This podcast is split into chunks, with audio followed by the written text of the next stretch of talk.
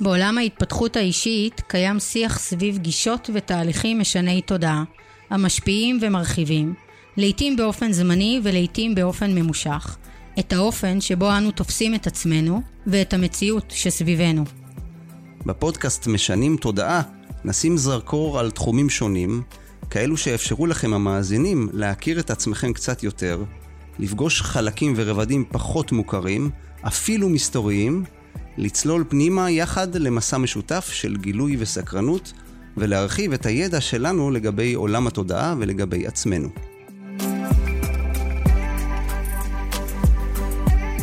הרבה אנשים מתייחסים ל-DNA ולגנטיקה כדבר שמאפיין יצורים חיים, ובהם גם בני האדם, וזאת בשני היבטים עיקריים. הראשון הוא הדבר הקבוע הזה שיוצר אחידות במין מסוים, למשל כל בני האדם נראים דומה, לכולם שני ידיים, שתי רגליים, השלד שלנו נראה דומה, לכולנו לב, פועם וריאות, וכך זה עם שאר החלקים והאיברים בגוף. השני הוא הביטוי הייחודי שיש לכל אחד, למשל טביעת אצבע או רשתית העין, וחלקו אף עובר הלאה בירושה לצאצאים, ואז אנחנו אומרים את הביטוי המפורסם, זה גנטי, זה עובר בירושה. שני הדברים יכולים ליצור חוויה של גורל, שככה גוף האדם פועל, ואין יותר מדי מה לעשות עם הדבר הזה. יחד עם זאת, אנחנו מבקשים להציע לכם זווית התבוננות נוספת. כיוון אחד למחשבה הוא שכשחוקרים תרופה נותנים לחלק ממשתתפי הניסוי תרופת פלצבו, תרופת דמה. נמצא שחלק מהאנשים שנוטלים את תרופת הפלצבו מחלימים. אפקט הפלצבו מבטא רעיון שאומר שכאשר אנשים חושבים ומאמינים שמשהו יכול לעזור להם, אז יש כאלה שזה באמת עוזר להם. כיוון שני הוא אין ספור מצבים שבהם יצא לכם לחשוב על אוכל והבטן שלכם התחילה לקרקר. ראיתם סרט ובכיתם שהייתה סצנה עצובה, או שהייתם במתח כשהגיבור היה בצרה. הדוגמאות האלה הן עדות לכך שהמוח לא מבדיל בין דבר אמיתי ודמיוני, ונותן לגוף פקודה כאילו שזה אמיתי לגמרי. האם ייתכן שזה בעצם אומר שהגוף שלנו מושפע באופן משמעותי מאיך שאנחנו מפרשים באמצעות השכל את מה שקורה מסביבנו, ושאפשר לכוון את המחשבות כך כדי שנתפקד ונרגיש כמו שאנחנו רוצים. שאלה הזאת תלווה אותנו בפרק של היום שעסוק באפיגנטיקה.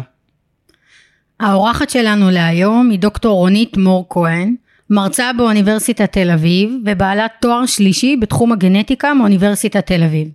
במשך 20 שנה עוסקת במחקר אינטנסיבי ומעמיק בתחום הגנטיקה של מחלות תורשתיות וסרטן. בילדותה הייתה שחיינית תחרותית, היא גם מתרגלת יוגה ומלמדת באופן קבוע, ועברה גם הכשרה ארוכה לטיפול בשיטת וואטסו. והיום נדבר איתה על עולם האפי גנטיקה. היי רונית. היי, היי גיא, היי ענת. מה שלומך? מצוין, כיף להיות פה איתכם. תודה שבאת. אה, אני אפתח בשאלה, מה זה אפי גנטיקה בכלל ואיך הגעת לזה? אז אה, אפי גנטיקה, המילה אפי גנטיקה מורכבת משתי מילים, אפי וגנטיקה. שאפי הכוונה זה משהו שהוא מעל, משהו שהוא מעבר. אה, זאת אומרת זה משהו שמעבר לגנטיקה, משהו שהוא מעבר לרצף ה-DNA שלנו. מה זאת אומרת? Uh, ה-DNA הוא בעצם סליל ארוך שנמצא אצלנו בכל התאים בגוף והוא מכיל הרבה מאוד גנים שכל גן יש בו הוראות ליצירה של חלבון אחד בגוף שלנו אה, וכדי שהגנים האלה יתבטאו בפועל לחלבונים צריך לעבור איזשהו תהליך מורכב שיאפשר את ביטוי הגנים לחלבון. אה, וה-DNA הוא נמצא אצלנו בגוף אה, שהוא מלופף סביב מבנים חלבוניים שנקראים היסטונים. והליפוף הזה יכול להיות מאוד מאוד הדוק ואז אם יש שם גן הוא יהיה מוסתר לא אי אפשר יהיה הוא לא יוכל להתבטא לחלבון או שהוא דווקא יכול להיות מאוד מאוד משוחרר ואז הגן שם יהיה חשוף והוא יכול להתבטא לחלבון. אה, ומה שקובע את דרגת הליפוף כמה זה יהיה הדוק או, או, או משוחרר זה קבוצות כימיות מיוחדות קטנות שמתיישבות להם על פני ה-DNA ועל פני היסטונים אה, וקובעות איזה גנים יתבטאו ואיזה לא וזה בעצם האפיגנטיקה האפיגנטיקה קובעת איזה גנים יתבטאו בפועל ואיזה גנים לא יתבטאו בפועל או יתבטאו מעט בפועל. ו- ומה שאת אומרת בעצם אה, דרך אה, אה, האפיגנטיקה שיש דברים שיכולים להשתנות כן, בהחלט. קודם כל, אני אשמח שתספרי לנו איך הגעת לזה, Mm-hmm. ומה בעצם ואיך יכול להשתנות משהו. אוקיי, okay, אז uh, קודם כל אני uh, בתחום uh, המחקר הביולוגי גנטי כבר עשרים שנה. Uh, עבדתי רוב השנים בתל השומר ובעיקר uh, התחום שעסקתי בו זה גנטיקה של מחלות תורשתיות uh, שקשורות לקרישת דם ולסרטן. ובמהלך עבודתי שמעתי כל מיני סמינרים והרצאות על תחום האפיגנטיקה וזה מאוד מאוד ריתק אותי והתחלתי להעמיק בזה גם מתוך סקרנות מדעית וגם מפני שהבנתי שיש פה פוטנציאל אה, לשנות משהו אה, בגנטיקה שלנו לשנות משהו בגנטיקה בעזרת אורח חיים ואפשר ממש ליישם את זה בפועל ב-20 שנה האחרונות של המחקר בעצם, מה השתנה? מה שמת לב בעשור הראשון ומה בעצם נולד או צץ או התחדד יותר בעשור האחרון? יש המון המון דברים. Uh, אני יכולה להגיד לך שלפני עשרים שנה בעצם uh, התחולל uh, מהפך מאוד גדול בתחום המדע והגנטיקה שנקרא פרויקט הגנום האנושי שבעקבותיו אפשר היה בעצם להבין פעם ראשונה לקרוא את כל הרצף של ה-DNA, כל מה שכתוב לנו ב-DNA. אבל זה היה אז רק מאוד ראשוני ולקח המון המון זמן ומאוד לא יעיל ולקח המון, והמון המון כספים הושקעו בזה היום אז הטכנולוגיה כל כך השתנתה שאנחנו יכולים לקרוא רצף של בן אדם תוך ימים ספורים ובכמה מאות דולרים. זאת אומרת יש לנו המון ידע עכשיו שאנחנו לא היה לנו אז ואנחנו יודעים מה כתוב לנו בגנים. אה, כל הנושא של האפיגנטיקה זה בכלל משהו שהוא רק אה, באמצע שנות אה, העשרים של ה...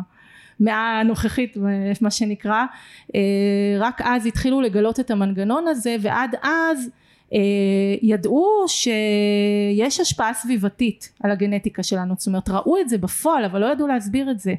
והיום יש כבר מנגנון שיכול להסביר את זה. אה, וזה יכול גם לתת כלים גם אה, מבחינת של התנהגותית איך אנחנו יכולים להשפיע על האפיגנטיקה ולשפר את הגנטיקה שלנו וגם אפילו מבחינת תרופות. למשל אפשר אה, ומפתחים כבר כל מיני תרופות אפיגנטיות שיכולות לשנות לגמרי את כל ה... איך שאנחנו חושבים למשל על טיפול בסרטן ומחלות אחרות שהם יש להם מרכיב סביבתי מאוד מאוד חזק גם את אמרת את זה עכשיו וגם uh, שמעתי בהרצאה של uh, פרופסור ברוס ליפטון את ההשפעה של הסביבה mm-hmm. על, ה... על איך שהגוף שלנו, שלנו מתפקד. מה במושגים שלך הדבר הזה שנקרא סביבה? מה, מה זה הסביבה שמשפיעה? אוקיי, okay. הסביבה זה מושג מאוד מאוד רחב, זאת אומרת זה לא, אנחנו הרבה פעמים חושבים אוקיי okay, סביבה זה אם אנחנו אה, הולכים בשמש או לא הולכים בשמש, זה בהחלט משפיע, אבל זה לא רק זה, זה גם אה, דברים אחרים שקשורים לאורח החיים שלנו, האם אנחנו עושים ספורט או לא עושים ספורט, אה, החוויות שאנחנו חווים, הרגשות שמתפתחים אצלנו בעקבות החוויות האלה, אה, כל הדברים האלה הם גם, גם אה, סביבתיים. גם יש השפעה למשל, יכולה להיות סביבתית למשל, זה הריון. אנשים הרבה פעמים לא חושבים על זה אבל העובר בתוך הבטן של אימא שלו חשוף לכל מיני דברים שהיא אוכלת שהיא חווה וגם הוא זה גם השפעה סביבתית אז כן זה סביבה זה דבר מאוד מאוד רחב אה, ומורכב. האם היום בעצם יודעים להגיד שהסביבה יכולה לשנות משהו ברמת ה-DNA? לשנות את הרצף, לשנות תכונות של ה-DNA? היום יודעים או יכולים להוכיח את השינוי הזה בעצם? זה משהו שהשתנה לאורך השנים? אה, כן בהחלט אה, כמו שאמרתי מבחינת הידע על הרצף של ה-DNA זה יש לנו כבר מאז שבעצם פוענח לראשונה אה, רצף, כל הרצף של הגנום האנושי בשנת 2000 אה, אבל אה, לא ידוע הרבה על איך באמת מה גורם לגנים מסוימים להתבטא יותר או פחות שזה ראו, ראו זה וידעו כבר שזה קיים. אז את זה באמת האפי גנטיקה ומה שהסברתי קודם לגבי הקבוצות הכימיות האלה שיושבות על, ה, על גבי ה-DNA ועל גבי ההיסטונים וקובעות את ה... איזה גנים יוכלו להתבטא ואיזה לא אז זה באמת מסביר את זה. אה, השפעה סביבתית על ה-DNA גם קיימת, על ה-DNA עצמו. אה, למשל יש דברים כמו חומרים רדיואקטיביים וקרינה חזקה של שמש שיכולים לעשות מוטציות ב-DNA אבל השינויים האלה הם מאוד מאוד נדירים והם קורים לעיתים מאוד מאוד רחוקות לעומת זאת האפיגנטיקה היא כל הזמן משתנה זאת אומרת הקבוצות הכימיות יכולות לשבת ויכולות ל, אה, ל, לא להתיישב שם ויכולות, ל, ויכולות להיקשר ולהפסיק להיקשר וזה מאוד דינמי. כשאני למדתי NLP אה, ופתאום אה, עלה בכיתה נושא של בעיות פיזיולוגיות ומחלות המורה המדהימה שלי תמר קורצמאיר אמרה לאחת התלמידות בכל רגע נתון את יכולה לשבור את השרשרת. היא התייחסה לאיזו אמירה שדברים הם גנטיים ועוברים בתורשה.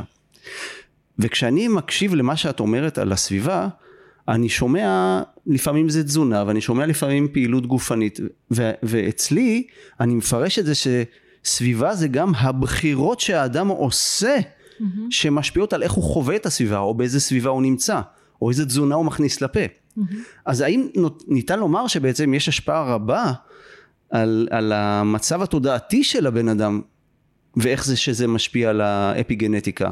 אה, כן לגמרי לגמרי זה אחד הדברים שהכי אה, ריתקו אותי והפתיעו אותי באפיגנטיקה זה העובדה שבאמת היא כל כך תלויה בנו שיש לנו המון שליטה על זה בבחירות שאנחנו נעשה כי מה שאנחנו מכניסים לעצמנו לפה זה בחירה שלנו.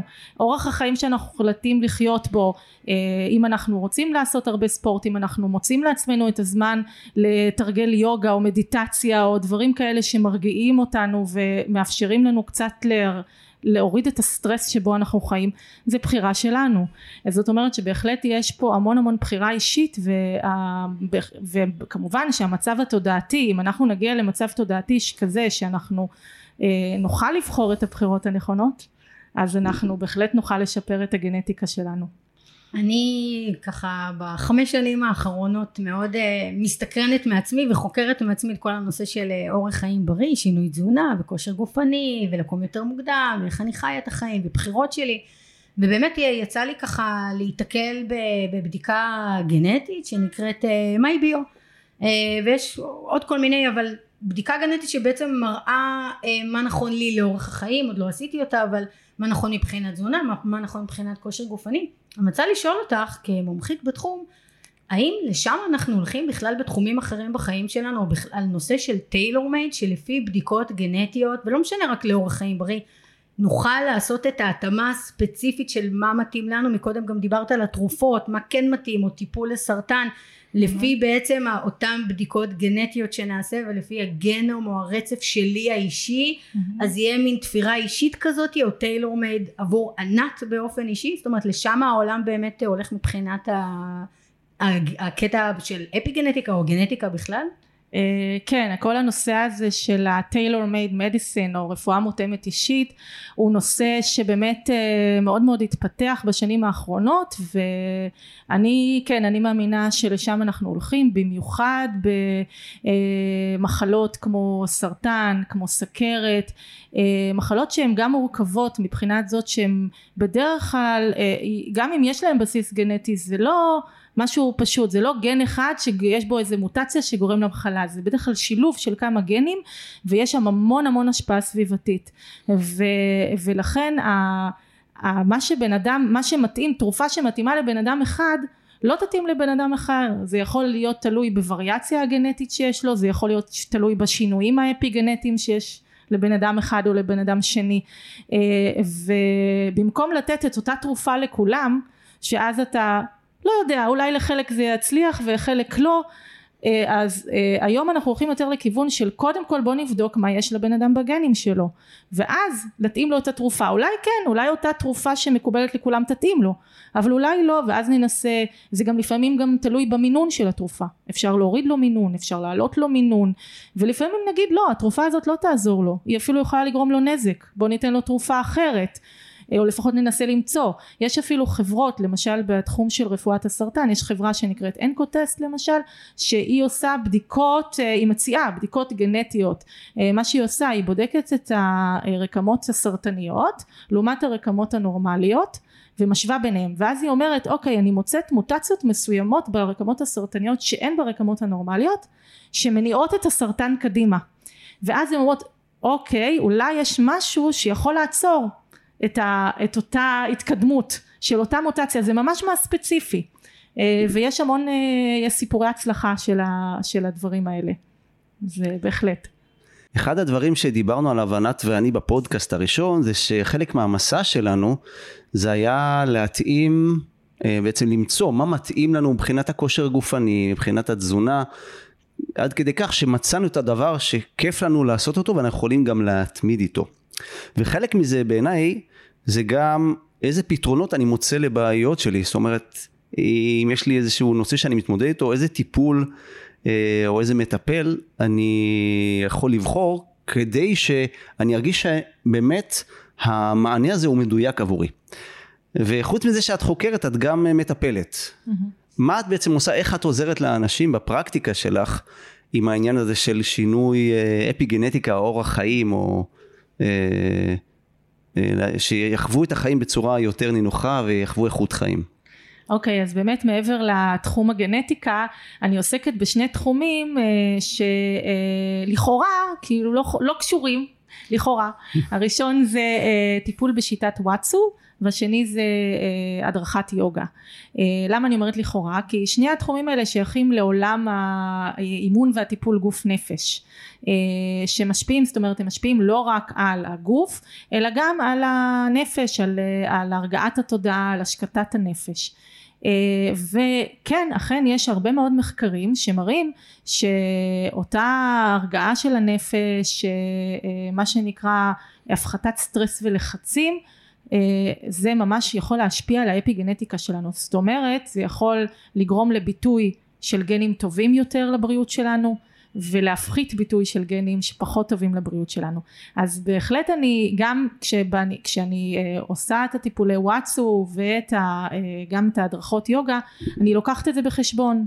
אה, למשל אה, בטיפול וואטסו אני מאוד מאוד אה, מנסה להרגיש לא רק אה, אה מה המצב הפיזי של הבן אדם אלא גם איפה הוא נמצא מבחינה רגשית. ותוך כדי טיפול הגוף שלו מאוד משדר את זה מה המצב הרגשי שלו. ואני מאוד מאוד מתייחסת לזה לטיפול ומנסה מאוד להרגיע שם מאוד מאוד לתת לו להיות משוחרר ורגוע כדי להשיג גם את האפקט הנפשי הזה אותו דבר גם בתרגול היוגה. גם שם אני מנסה מאוד לשים לב מה הצרכים הגופניים והרגשיים של הבן אדם שבא, שבא לתרגל אה, ולהתאים את התרגול אליו ספציפית גם לצרכים הגופניים וגם לצרכים הרגשיים. ולאורך הזמן שאנשים מתרגלים יותר ויותר וחווים גם הוצאו או תרגולים של יוגה את רואה עליהם או אצלהם את השינוי תודעה? את רואה שהם מיישמים משהו חדש מאמצים משהו חדש לחיים משתנה אצלהם משהו את רואה את זה עליהם? מרגישים נופלים? מרגישים אחרת אה, רואים הוכחות אה, פרקטיות? את, לא את כולם אני יודעת, לא, לא כל אחד מהם אני ממש אה, ממשיכה לדעת מה קורה איתו לאורך זמן, אבל במה שכן משתפים אותי, אז כן משתפים אותי קודם כל בשיפור פיזי. אה, גופני זאת אומרת הרבה מאוד אנשים שסובלים מכאבים כרוניים בגב תחתון בכתפיים באגן. אה, דברים שרובנו יש לנו פה ושם כאלה כאבים אז הם אה, בהחלט מדווחים על שיפור ניכר בכאבים האלה אה, ואני חושבת ששוב פה העניין של הגוף נפש זה לגמרי קשור. למעשה אין באמת הפרדה הפרדה היא מלאכותית. ברגע שבן אדם גופנית כבר מרגיש שהכאבים קצת פוחתים והוא מרגיש כבר יותר נוח עם הגוף שלו אז גם נפשית הוא ירגיש יותר טוב. גם מבחינה נפשית אה, אנשים אה, דיווחו לי על אה, זה שהם רגועים יותר פחות עצבניים. זה היה מישהי ספציפית שאמרה לי שהיא עכשיו פחות עצבנית מישהי שעשתה אצלי תרגול יוגה. אז כן בהחלט יש, יש השפעות כאלה על התודעה של האנשים. אני רוצה רגע לקחת אותך לקטע משפחתי. אני מאמינה שלכל משפחה באשר היא יש את הרקע הגנטי שלה. אני, אם אני מסתכלת על המשפחה שלי, אז אצלנו לאורך השנים והדורות היה בעיית כולסטרול, והייתה בעיית סכרת, וגם היה לפעמים התקף לב בגיל צעיר, ואני זוכרת לעצמי שאמרתי שהנה הגעתי לגיל 40 וילדתי שלושה ילדים, ואמרתי אוקיי ענת, תאספי את עצמך, ויאללה תעשי משהו אחר, את לא רוצה את זה, את זה, את זה, את זה, בואי תעשי איזשהו שינוי. כמה היום את רואה את ה... לא יודעת מה אם זה מלחמה או מאבק או אה, בין תורשה לבין הנושא הסביבה. כמה אנשים חיים את התורשה שלהם לבין אולי מאמצים בשתי ידיים ואומרים רגע אוקיי נכון אולי זה בגנים של המשפחה אבל אני אעשה משהו אחר אני אעשה שינוי של 180 מעלות ואצלי זה לא יהיה. ובעצם נלחמים בעקיפין בתורשה שאמורה אולי להגיע מין מתנות כאלה לאורך החיים. אז איך, איך קצת, איך המשחק, מה כללי המשחק בין תורשה לבין אה, סביבה? אה, אז אה, אני חושבת שקשה מאוד, יש את השאלה הזאת מי יותר אה, משפיע, התורשה או הסביבה. אני חושבת שהשאלה הזאת היא למעשה לא, כבר לא כל כך רלוונטית כי בעצם התורשה והסביבה הן ממש אה, משתפות פעולה כאילו הן משפיעות אחת על השנייה. אה, נכון אנחנו יכולים לראות אה, איזה שהן נטיות ומחלות שיש להן נטייה תורשתית יותר. ו, וכן למשל סתם נגיד גובה שזה לא מחלה אבל זה, זה תכונה שבהחלט יש לה נטייה תורשתית וגם ליקוי קריאה אוטיזם יש להם נטייה תורשתית חזקה. אבל אה, הרבה מאוד מחלות שאנחנו אה, חשבנו פעם שטוב יש את זה יש לי את זה במשפחה אין מה לעשות. כמו סכרת ולחץ דם גבוה אה, ודלקות פרקים וסרטן כמובן כל הדברים האלה הם הרבה יותר סביבתיים כל המחקרים מראים את זה זאת אומרת הבסיס הגנטי שלהם אה, הוא, הוא קטן. ברוב המקרים המחלות האלה לא נובעות אה, מאיזשהו בסיס גנטי אלא יותר סביבתי. ושם באמת יש לנו המון המון השפעה כמו שאמרתי אה, וגם אם יש לנו איזשהו גן שהוא כזה לא טוב כל כך מה שנקרא הוא עושה לנו איזשהו נטייה יותר לסכרת אם הגן הזה זה עכשיו שאנחנו מבינים את האפי גנטיקה אם הגן הזה בפועל לא יתבטא אז לא תהיה לנו סכרת ואנחנו בזה אנחנו יכולים להשפיע אני רוצה לתת דוגמה מעולם התוכן שלי, הסבר אחד מתוך אה, רבים להסתכלות נוספת אחרת על העניין התורשתי הגנטי. למשל, אחד הדברים שאנחנו רואים שבעיות במעי הגס, סרטן המעי הגס, אה, עובר איכשהו בתורשה, אנשים שיש להם סרטן אה, מדברים על זה שיש להם לילדים שלהם או לנכדים אה, אם יש סבא שהיה לו סרטן המעי הגס אז יותר מוטרדים מהצאצאים שגם הם יכולים אה, להיות. ואם אנחנו הולכים לפן הסביבתי ואני קורא לו הרגשי, אחד ההסברים הוא לפי הגישה של דוקטור נאדר בוטו למשל, בעיות במעי הגס קשורות בפחד מביקורת וביקורתיות. זאת אומרת, כמו שאני לא רוצה, אם יש לי גזים בבטן, ואני לא רוצה שזה יצא החוצה ויברח החוצה ויהיה מסריח, אני סוגר את, אה, את הבטן שלי, אני סוגר את פי הטבעת שלי, אותו דבר כשאדם לא רוצה למשוך ביקורת והוא מחליט לשמור את הדברים בבטן, לפי הגישה הזאת מסתבר שזה משפיע על המעי הגס. ואיך אנחנו רואים את זה במערכות יחסים של הורים וילדים? הורה שהוא מאוד ביקורתי כלפי הילדים שלו, מאוד נוקשה. הילד שלו מרגיש חסר אונים. והוא שומר אה, הרבה פעמים דברים בבטן אה, ומפחד שאם הוא יגיד אז יחזור אליו בתור משהו שהוא לא רוצה לשמוע. ואז מה קורה? קודם כל הילד לומד מההורים, הם, הם המודל שלו לאיך אה, הורה מתנהג. ואז מתי הוא נהיה יותר עם ביטחון? כשהוא נהיה הורה בעצמו. ואז הוא מיישם חלק מהכלים שהוא ספג כלפי הילדים שלו. אז בעצם מה שעובר בירושה הרבה פעמים זה ההתנהלות הרגשית של בוגר אחראי שמשתמש בכלים של משמעת ונוקשות וביקורת כי הוא מאמין שזה מה שהילד שלו צריך כדי להצליח כן אבל מצד שני הילד מרגיש לפעמים שהוא אה, רוצה להגן על עצמו אז הוא לא מדבר את כל מה שיש אה, על ליבו לפעמים דרך אגב זה מתורגם לזה שהילד הופך להיות ביקורתי כי ההגנה הכי טובה זה התקפה בעצמו בסדר אז בעצם אחד ההסברים ללמה בעצם זה לאו דווקא גנטי אלא מה שעובר בירושה זה התנהלות הרגשית זה הדוגמה הזאתי דברים שנלמדים מההורים ועוברים הלאה כהורים ל- לילדים הלאה. מה היום אה, אנחנו יודעים שאפשר לעשות אה, מניעתי? איזה בדיקות אה, אולי פתוחות לאנשים בציבור, איזה, מה הם יכולים לאמץ לעצמם לחיים, שאולי, כמו שדיברת לפני זה על הבדיקה אפילו על הסרטן, או מה היום באמת מונגש יותר, שהם יכולים ללכת לבדוק, לדעת על עצמם, להכיר בעצם את הגוף שלהם מבפנים ברמת התא והרצף הגנטי, שאנחנו לא באמת עוד מיודדים עם הגנטיקה שלנו, היא קצת עוד נסתרת וזה נעלם חסר אצלנו. אה, כן נכון אני חושבת שהעובדה שאנחנו יכולים היום יחסית בקלות אה, לדעת מה הרצף של הגנים שלנו אה, לא תמיד יתרום לנו כי אנחנו לא כל כך נבין לבד מה, מה יש לנו שם. אז יש באמת כמו מיני חברות כמו, ש, כמו שהזכרתי קודם שיודעות לעשות את הבדיקה הספציפית שאותה אנחנו צריכים. למשל באמת אם אנחנו צריכים אה, אה, למצוא איזושהי תרופה ספציפית לסרטן אז אנחנו אה, נחפש את ה... אה, נלך לחברה שעושה את אותה בדיקה גנטית. אה, מבחינת מה אנחנו יכולים לשלוט אז זה דווקא יש על זה, זה דווקא יש על זה הרבה יותר מידע ואנחנו לא צריכים אה, להגיע דווקא למומחים. אה, אה, יש המון אה, אה, מחקרים ושיטות שמפורסמות אה, לגבי אה, אורח חיים בריא. אה, אחת השיטות שהיא נקראת היא על שם דוקטור דין אורניש והיא נקראת Ornish Lifestyle Medicine ואני מאוד מאוד מאמינה בה כי היא מבוססת על המון המון מחקרים היא מדברת על ארבעה מרכיבים שאנחנו צריכים לשנות באורח החיים שלנו. המרכיב הראשון הוא המרכיב התזונתי באמת ששם אנחנו צריכים לעבור בעיקר לתזונה מן הצומח ולהפסיק לאכול אה, כמעט לחלוטין או לחלוטין אה, מזון מהחי ואוכל מעובד. המרכיב השני זה פעילות גופנית סדירה, בעיקר פעילות אירובית, שלפחות פעם פעמיים בשבוע. המרכיב השלישי זה להקיף את עצמך בסביבה תומכת ואוהבת ולהרחיק את עצמך מאנשים שלא טובים לך. והמרכיב הרביעי זה הפחתת באמת סטרס ולחצים, שזה באמת אפשר לעשות באמצעות יוגה, טאי צ'י, מדיטציות, טיפולים למיניהם כמו וואטסו, שיאצו, רפלקסולוגיה ו-NLP.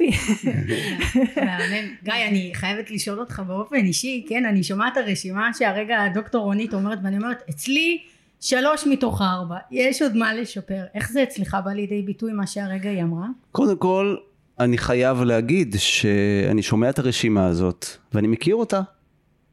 גם אה, שני הדברים של שלוש וארבע הם מבחינתי היבטים רגשיים, והרמב"ם אמר שבריאות זה ראשי תיבות של בולם רוגזו, יפחית אוכלו ויגביר תנועתו. ששת האותיות בתחילת המילים. בולם רוגזו זה הפן הרגשי, לאו דווקא לכבוש את הכעס, אלא לעשות דברים שמשפיעים על הרגשות שלנו, להפחית סטרס, להתרחק מאנשים ששואבים אותנו מאנרגיה וכו'. יפחית אוכלו זה התזונה המדויקת ויגביר תנועתו זה הפעלת הגוף ואני היום בהמשך לשאלתך מאוד ממוקד גם בנושא של התזונה המדויקת וגם בהפעלת הגוף שלי.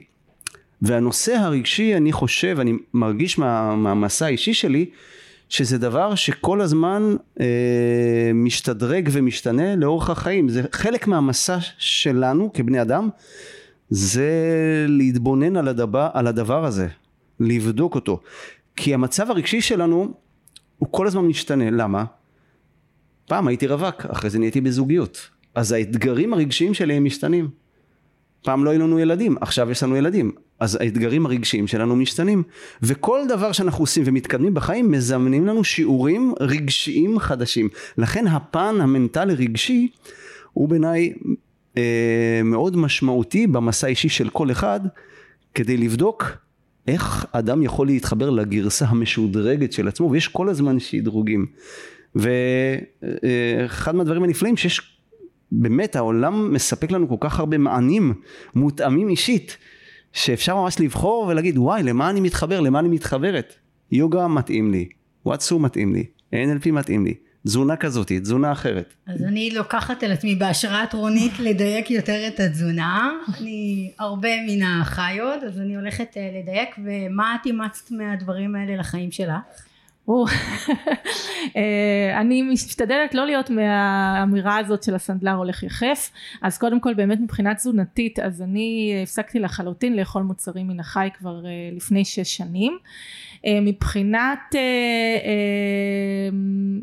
סטרס. זה שמה קצת קשה לי כאילו הקטע של אה, העומסים שאני קצת נוטה להעמיס על עצמי יותר מדי אבל מצד שני אני הכנסתי את היוגה חזק לתוך החיים שלי והיוגה אחד התכונות המדהימות שלה זה שהיא מאפשרת לנו למצוא את הרוגע גם בתוך הסטרס. זאת אומרת אנחנו יכולים אה, היוגה נותנת לנו להגיע למצב תודעתי כזה שגם אם נהיה במצב שהוא נורא מלחיץ אנחנו נדע להיות פחות לחוצים שם ולהוריד את העומס. אז זה מאוד עזר לי שם הדבר הזה.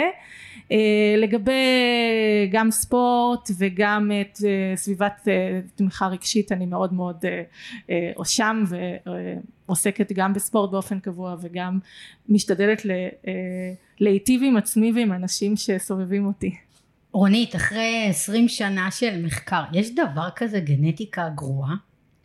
אפשר, יש דבר, מישהו יכול לאמץ כאילו ללכת עם האמונה הזאת עד הסוף או שהיא איזה אמונה מקבילה קצת שאנשים אה, ככה סוחבים איתה, אה יש לי גנטיקה גרועה, אה אז יש לי מחלות במשפחה, טוב אז בטוח אני אקבל את זה ואת זה בגיל כזה וכזה. האם זה אמת או שזה מיתוס ואפשר לנפץ את כל המיתוס ובאמת אה, אפשר לשנות את כל מה שלכאורה העתיד יביא לנו לפחות על סמך דורות כאילו דורות אה, קודמים mm-hmm. וליצור לנו את האפשרויות שאנחנו רוצים קדימה. אה, אז כמו תמיד האמת נמצאת איפשהו באמצע הגנטיקה וה-DNA שלנו מאוד משמעותי לחיים שלנו. אני לא יכולים להתעלם מזה כי כן אכן כתובים שם הרבה מאוד דברים שקשורים לתכונות שלנו גם איך שאנחנו נראים אפילו. זה כתוב ב-DNA זה הכל שם. אה, ויש לפעמים יש מקרים שהם נדירים דרך אגב. רוב המקרים זה לא ככה אבל יש מקרים נדירים של למשל מחלות תורשתיות קשות שאנשים נולדים עם זה ואין כל כך מה לעשות עם זה לפחות לא כרגע. אבל זה המיעוט. ברוב המקרים ברוב המקרים גם אם יש לנו כל מיני דברים לא טובים בגנטיקה שלנו אנחנו כן יכולים להשפיע עליהם. אנחנו יכולים אה, לפחות במקרה הכי גרוע להפחית מאוד את הסיכוי שהגנטיקה הלא טובה הזאת תתבטא. אה, אנחנו לא יכולים למנוע את זה לחלוטין וגם מי שחושב שחי באיזה אשליה שיש לו שליטה מוחלטת על מה שקורה לו בחיים אז כדאי שלא. אבל אנחנו יכולים מאוד מאוד להפחית את הסיכוי אנחנו יכולים ללכת לכיוון הזה ואני חושבת שברוב המקרים שאנשים חושבים אומרים דווקא את האמירה הזאת אה יש לי גנטיקה לא טובה זה לא נכון. זאת אומרת זה, זה לא מדויק. זה אומר ש, שכן יש להם הרבה מאוד שליטה והם יכולים מאוד לשנות את, ה, את, את ה-outcome את מה שיקרה להם בעקבות הגנטיקה הלא טובה הזאת. אנחנו ככה שומעים לאורך הזמן ובטח בשנים האחרונות יותר ויותר על הצלחות של שינוי גנטי, פיצוח, שיבוטים למיניהם, התחילו מן החי, mm-hmm. הנדסה גנטית של צמחים, בעלי חיים, אולי בעתיד יותר ויותר לכיוון אה, בני אדם. איך כללי המשחק אה, ייראו בעתיד? אני זוכרת שהייתה איזושהי כתבה שאמרתי אם זה יהיה יום אחד אמיתי זה ממש מפחיד בתור אימא זו הייתה מין כתבה על שנוכל לבחור אולי את, ה, את הילד מבחינת צבעים או מבחינת צבע עיניים, הוא יהיה מין משחק כזה, כאילו אם נותנים לי כל כך הרבה כוח בידיים, אני לא בטוחה שאני אדע מה לעשות איתו, זה too much power כמו שאומרים. איך הולך להיראות העתיד בדברים האלה? אה, אז אה, באמת התחום הזה של ההנדסה גנטית, מה שהזכרת, והנדסה גנטית, שיבוטים, כל הדברים האלה, זה תחום שבאמת הוא תחום מרתק שהתפתח בצורה פנומנלית בשנים האחרונות. אה, והוא טומן בתוכו אה, הבטחה מדהימה לטובת האנושות. אה, מכיוון שלמשל בעזרת הנדסה גנטית אנחנו יכולים לשפר ולשדרג את המזון שלנו המזון הצמחי אני מתכוונת להכניס בו כל מיני נוטריאנטים שחסרים לנו להכיל את כל העולם השלישי מה שסובל קשות מרעב ואנחנו יכולים להנדס גנטית תרופות ולאפשר לאנשים לקבל תרופות יחסית במהירות ובקלות אבל יש פה גם פוטנציאל לדברים שהם פחות טובים. ומה שהזכרת לגבי הבחירה הזאת של עוברים זה לא דמיוני. בהחלט הטכנולוגיה שהיום מאפשרת לנו אה, לקחת עובר ולהנדס אותו גנטית. אז אפשר להשתמש בזה לטובת זה שאנחנו למשל אה, אם יש לו מחלה תורשתית קשה אז אנחנו יכולים לתקן לו ממש את המחלה. אה, אבל אה, אפשר גם אה, להכניס להתחיל לעשות עוד כל מיני שינויים ולנסות לקבל את התינוק המושלם כי מי לא ירצה שיהיה לו תינוק מושלם? ושם זה סכנה מכיוון שאם אנחנו נתחיל אה, שם זה מדרון חלקלק שאין לו גבול. אנחנו נתחיל אה, שכל בני האדם אה, אנחנו נרצה שיהיו מושלמים ואז אנחנו גם נאבד את הווריאציה האנושית שזה אחד הדברים ששומרים עלינו זה אחד הדברים שמאפשרים לבני האדם לשרוד מפני כל מיני מחלות ומגפות קשות. וגם כל השימוש מה שנקרא לא אחראי בהנדסה גנטית יכול לעשות, אה, יכול לעשות נזקים. אה, אז אנחנו אני חושבת שצריך אה, שבאמת יהיה איזשהו פורום שישתתפו בו גם אנשי מדע אנשי ציבור אנשים של מוסר ואתיקה שהם ישבו ביחד ויחליטו מה הכללים איפה הסייגים. זאת אומרת מה שזה לא לא לעשות בכלל כי אם אנחנו לא עושים אנחנו גם כן חוטאים להרבה מאוד אנשים שאנחנו יכולים לעזור להם ולהציל אותם. אבל אנחנו צריכים למצוא איפה, איפה לשים שם הגבולות ואיך למנוע מזה לצאת משליטה. אה, אז אה, כן לשם אני רואה שזה הולך אנחנו רואים גם יותר ויותר אה, אנשים שחיים חיים יותר ארוכים שתוחלת החיים רק עולה ויש כבר את דור הבני 90 ויש אנשים שמגיעים לגיל 100 ובעצם אנחנו מסתכלים עליהם אנחנו היום בני 40 50 אה, רובנו אז, אז אנחנו מסתכלים ואנחנו אומרים אוקיי לאן זה יגיע? מה יקרה עוד 30 40 שנה לאן ייקחו אותנו בעצם אה, מפה? איך זה ישפיע על הזקנה שלנו המשחק הגנטי או האפי גנטיקה mm-hmm. אה, והאם זה ישפיע? האם אפשר להשפיע באפי גנטיקה על הזקנה ועל הדור הרביעי ועל ה-old age? איך זה יעבוד קדימה?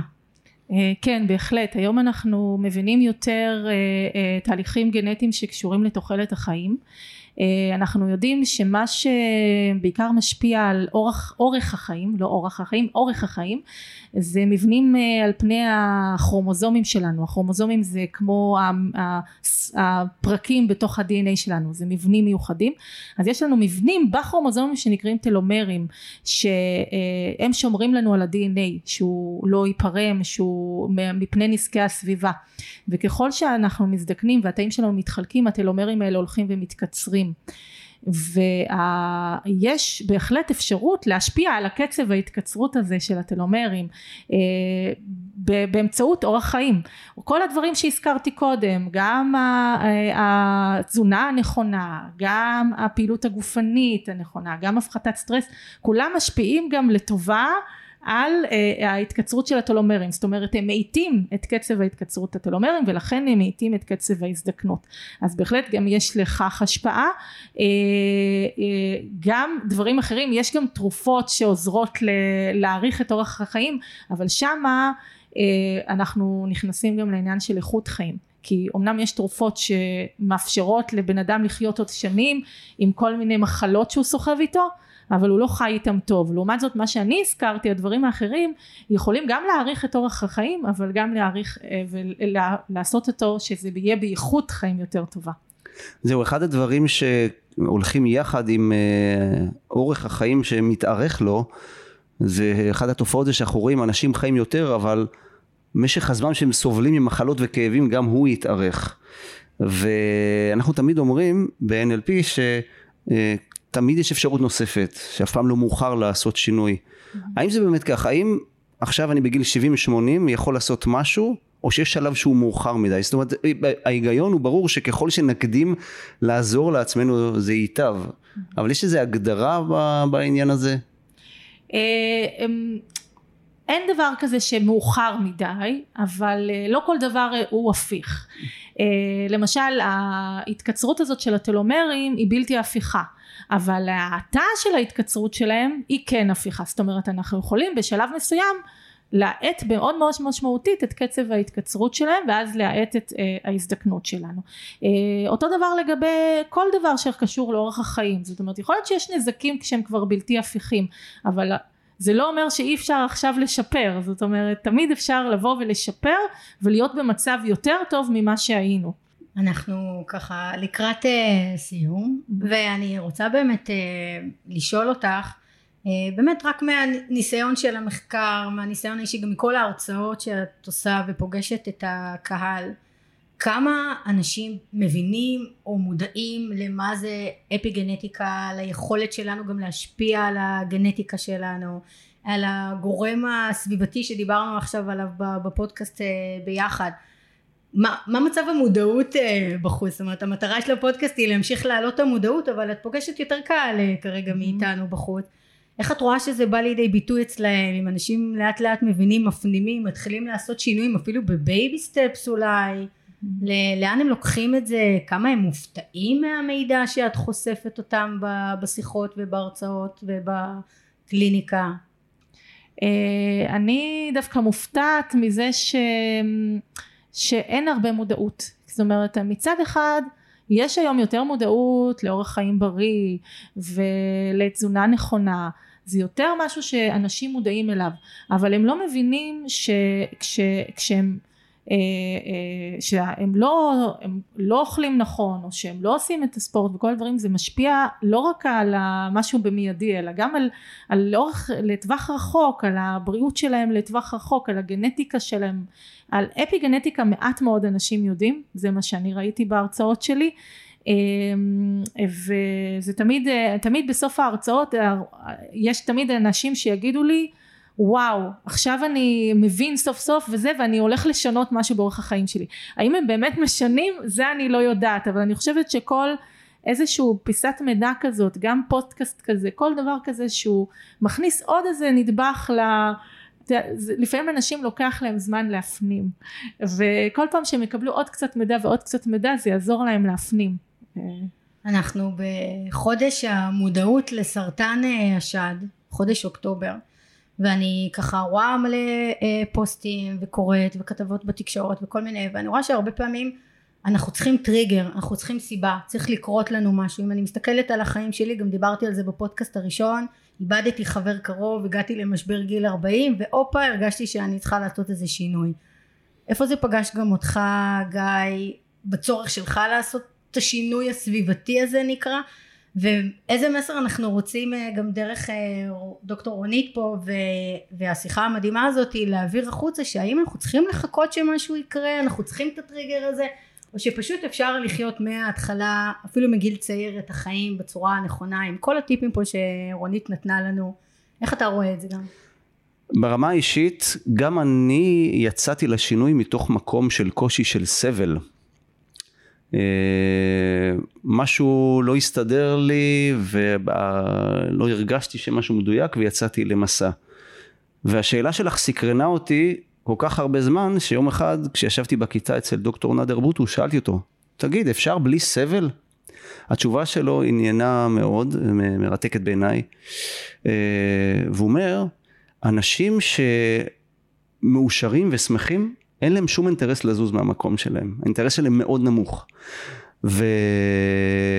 וקורה שדווקא הקושי אה, מאלץ או מזמין את האדם לעשות שינוי, ואני רוצה להוסיף שבעצם זה חלק מהמנגנון של ההתפתחות שלנו. המנגנון הנשמתי שלנו, שבא פה לעשות איזשהו מסע של השתלמות, מעביר אותנו דרך קשיים, הבשורה הטובה שהקשיים והסבל הם מאוד מדויקים לשיעור שאנחנו אמורים לעבור. זאת אומרת, כל אחד והסבל שלו, אני יודע שעכשיו אנשים שומעים את מה שאני אומר, הם חושבים על הדברים הכי גרועים שיכולים להיות לאנשים. מבחינה רוחנית, כל קושי, יש שם משהו מדויק שהאדם שחווה אותו יכול ללמוד ולצמוח. הפודקאסט הזה ועוד דברים שאנחנו עושים, באמת יש פה לנו פה שליחות גדולה בעיניי, לעזור לאנשים לדעת שאפשר אחרת. לעשות קיצורי דרך בעיניי זה לא מילה גסה. זה דבר שחשוב לעזור לאנשים לדעת שיש אפשרות נוספת ואני טוען שמכיוון שהכל השתקפות בעיניי, השתקפות של מה שקורה בפנים, כמו שהנוירונים שלנו במוח יודעים להעביר מידע במהירות שיא בתוך המוח, אנחנו יכולים ללמוד מהדבר הזה אה, דברים מאוד מהר. אז אני רוצה באמת ל- ל- לשאול אותך או להזמין אותך, איזה טיפ יש לך למאזינים שלנו? אם עכשיו, לאור מה שסיפרת לנו והשאלות שלנו, מה היית רוצה להגיד למאזינים שיכול לעזור להם גם להתחבר לידע, גם לעשות שינוי, או איזשהו משפט מסכם של המסר שלך? למה לא לחכות שמשהו יקרה, שיהיה איזה טריגר? מה הם באמת יכולים להתחיל היום, מחר, ולא לחכות שמשהו יקרה בשביל שייתן להם את הבוסט הזה? אה, אני חושבת שכל המסר של האפיגנטיקה אני רואה בו איזה, איזה משהו נורא אופטימי זאת אומרת פתאום יש איזשהו מנגנון שנותן לנו שליטה על החיים שלנו ואני חושבת שזה מה שצריך להעביר לאנשים. אה, אה, זאת אומרת אם מי שחושב אוי זה הגורל שלי זה מה שנולדתי איתו אין מה לעשות ואז בעצם אה, הוא, הוא ישקע באיזה מקום של, של חוסר עשייה וחוסר ורחמים עצמיים אז פה יש לו איזה מקום של וואי אתה יכול לעשות אתה יכול לשנות אתה יכול אה, להביא את עצמך למקום הרבה יותר טוב. אה, והמסר שלי הוא, הוא פשוט אה, תהיו מודעים לכוח שלכם. תהיו מודעים לזה שיש לכם המון המון בחירה בידיים וזה משהו טוב. זה משהו טוב. הרבה פעמים אנשים קצת נבהלים מזה שיש להם הרבה בחירה אבל זה משהו טוב. אז זה המסר שלי אז אני רוצה לסכם את זה באיזשהו משפט שלקוח מהדת, והמשפט הזה, הכל ידוע מראש והרשות נתונה. האנשים... צפוי והרשות נתונה. כן, הכל, הכל צפוי, הכל ידוע מראש והרשות נתונה. לכאורה זה משפט שמרמז שאין לנו שליטה, שיש איזו הכוונה שאנחנו לא, אין לנו בחירה. ואני רוצה להציע פירוש מעודכן למשפט הזה. אני רוצה להציע שהחלק הראשון אומר שאנחנו באנו לפה לעולם לפרוח, לשגשג, להיות מאושרים. זה מה שידוע מראש, זה מה שצפוי. הגוף שלנו, המהות שלו זה חיים. הלב פועם, אדם זורם, הריאות נושמות. אישה, גבר ואישה יכולים לברוא אחד כמותם ויהיה עוד אחד מאיתנו. זה מה שהגוף יודע לעשות. אז מה שידוע וצפוי מראש, שנולדנו לחיות, לשמוח, לממש את עצמנו, להיות מאושרים. הרשות נתונה מבטא את השאלה, אז מה אנחנו מתכוונים לעשות בקשר לזה? האם אנחנו מוכנים לאמץ את התפיסה הזאת ולהגיד וואי, הגוף שלי ואני יכולים להיות מאושרים בסנכרון ביחד ולממש את עצמנו ברמה הכי גבוהה. מה אני הולך לעשות עם זה עכשיו? מה אני הולך ללמוד? מה אני הולך לעשות כדי... אל תדאג, יש לנו עוד הרבה פרקים לדבר על זה. כן, בוודאי. בדיוק על הנושאים אה, האלה. אני... זה, זה מעניין כי בדיוק המשפט הזה אני מסיימת איתו את ההרצאה שלי על הגנטיקה והסביבה. אה, ואני שם אה, אני מאוד מסכימה עם מה שאתה אומר אבל אפשר לתת לזה כל מיני פרשנויות אז אני נותנת את הפרשנות הגנטית. מבחינתי החלק הראשון של הכל צפוי זה הגנטיקה.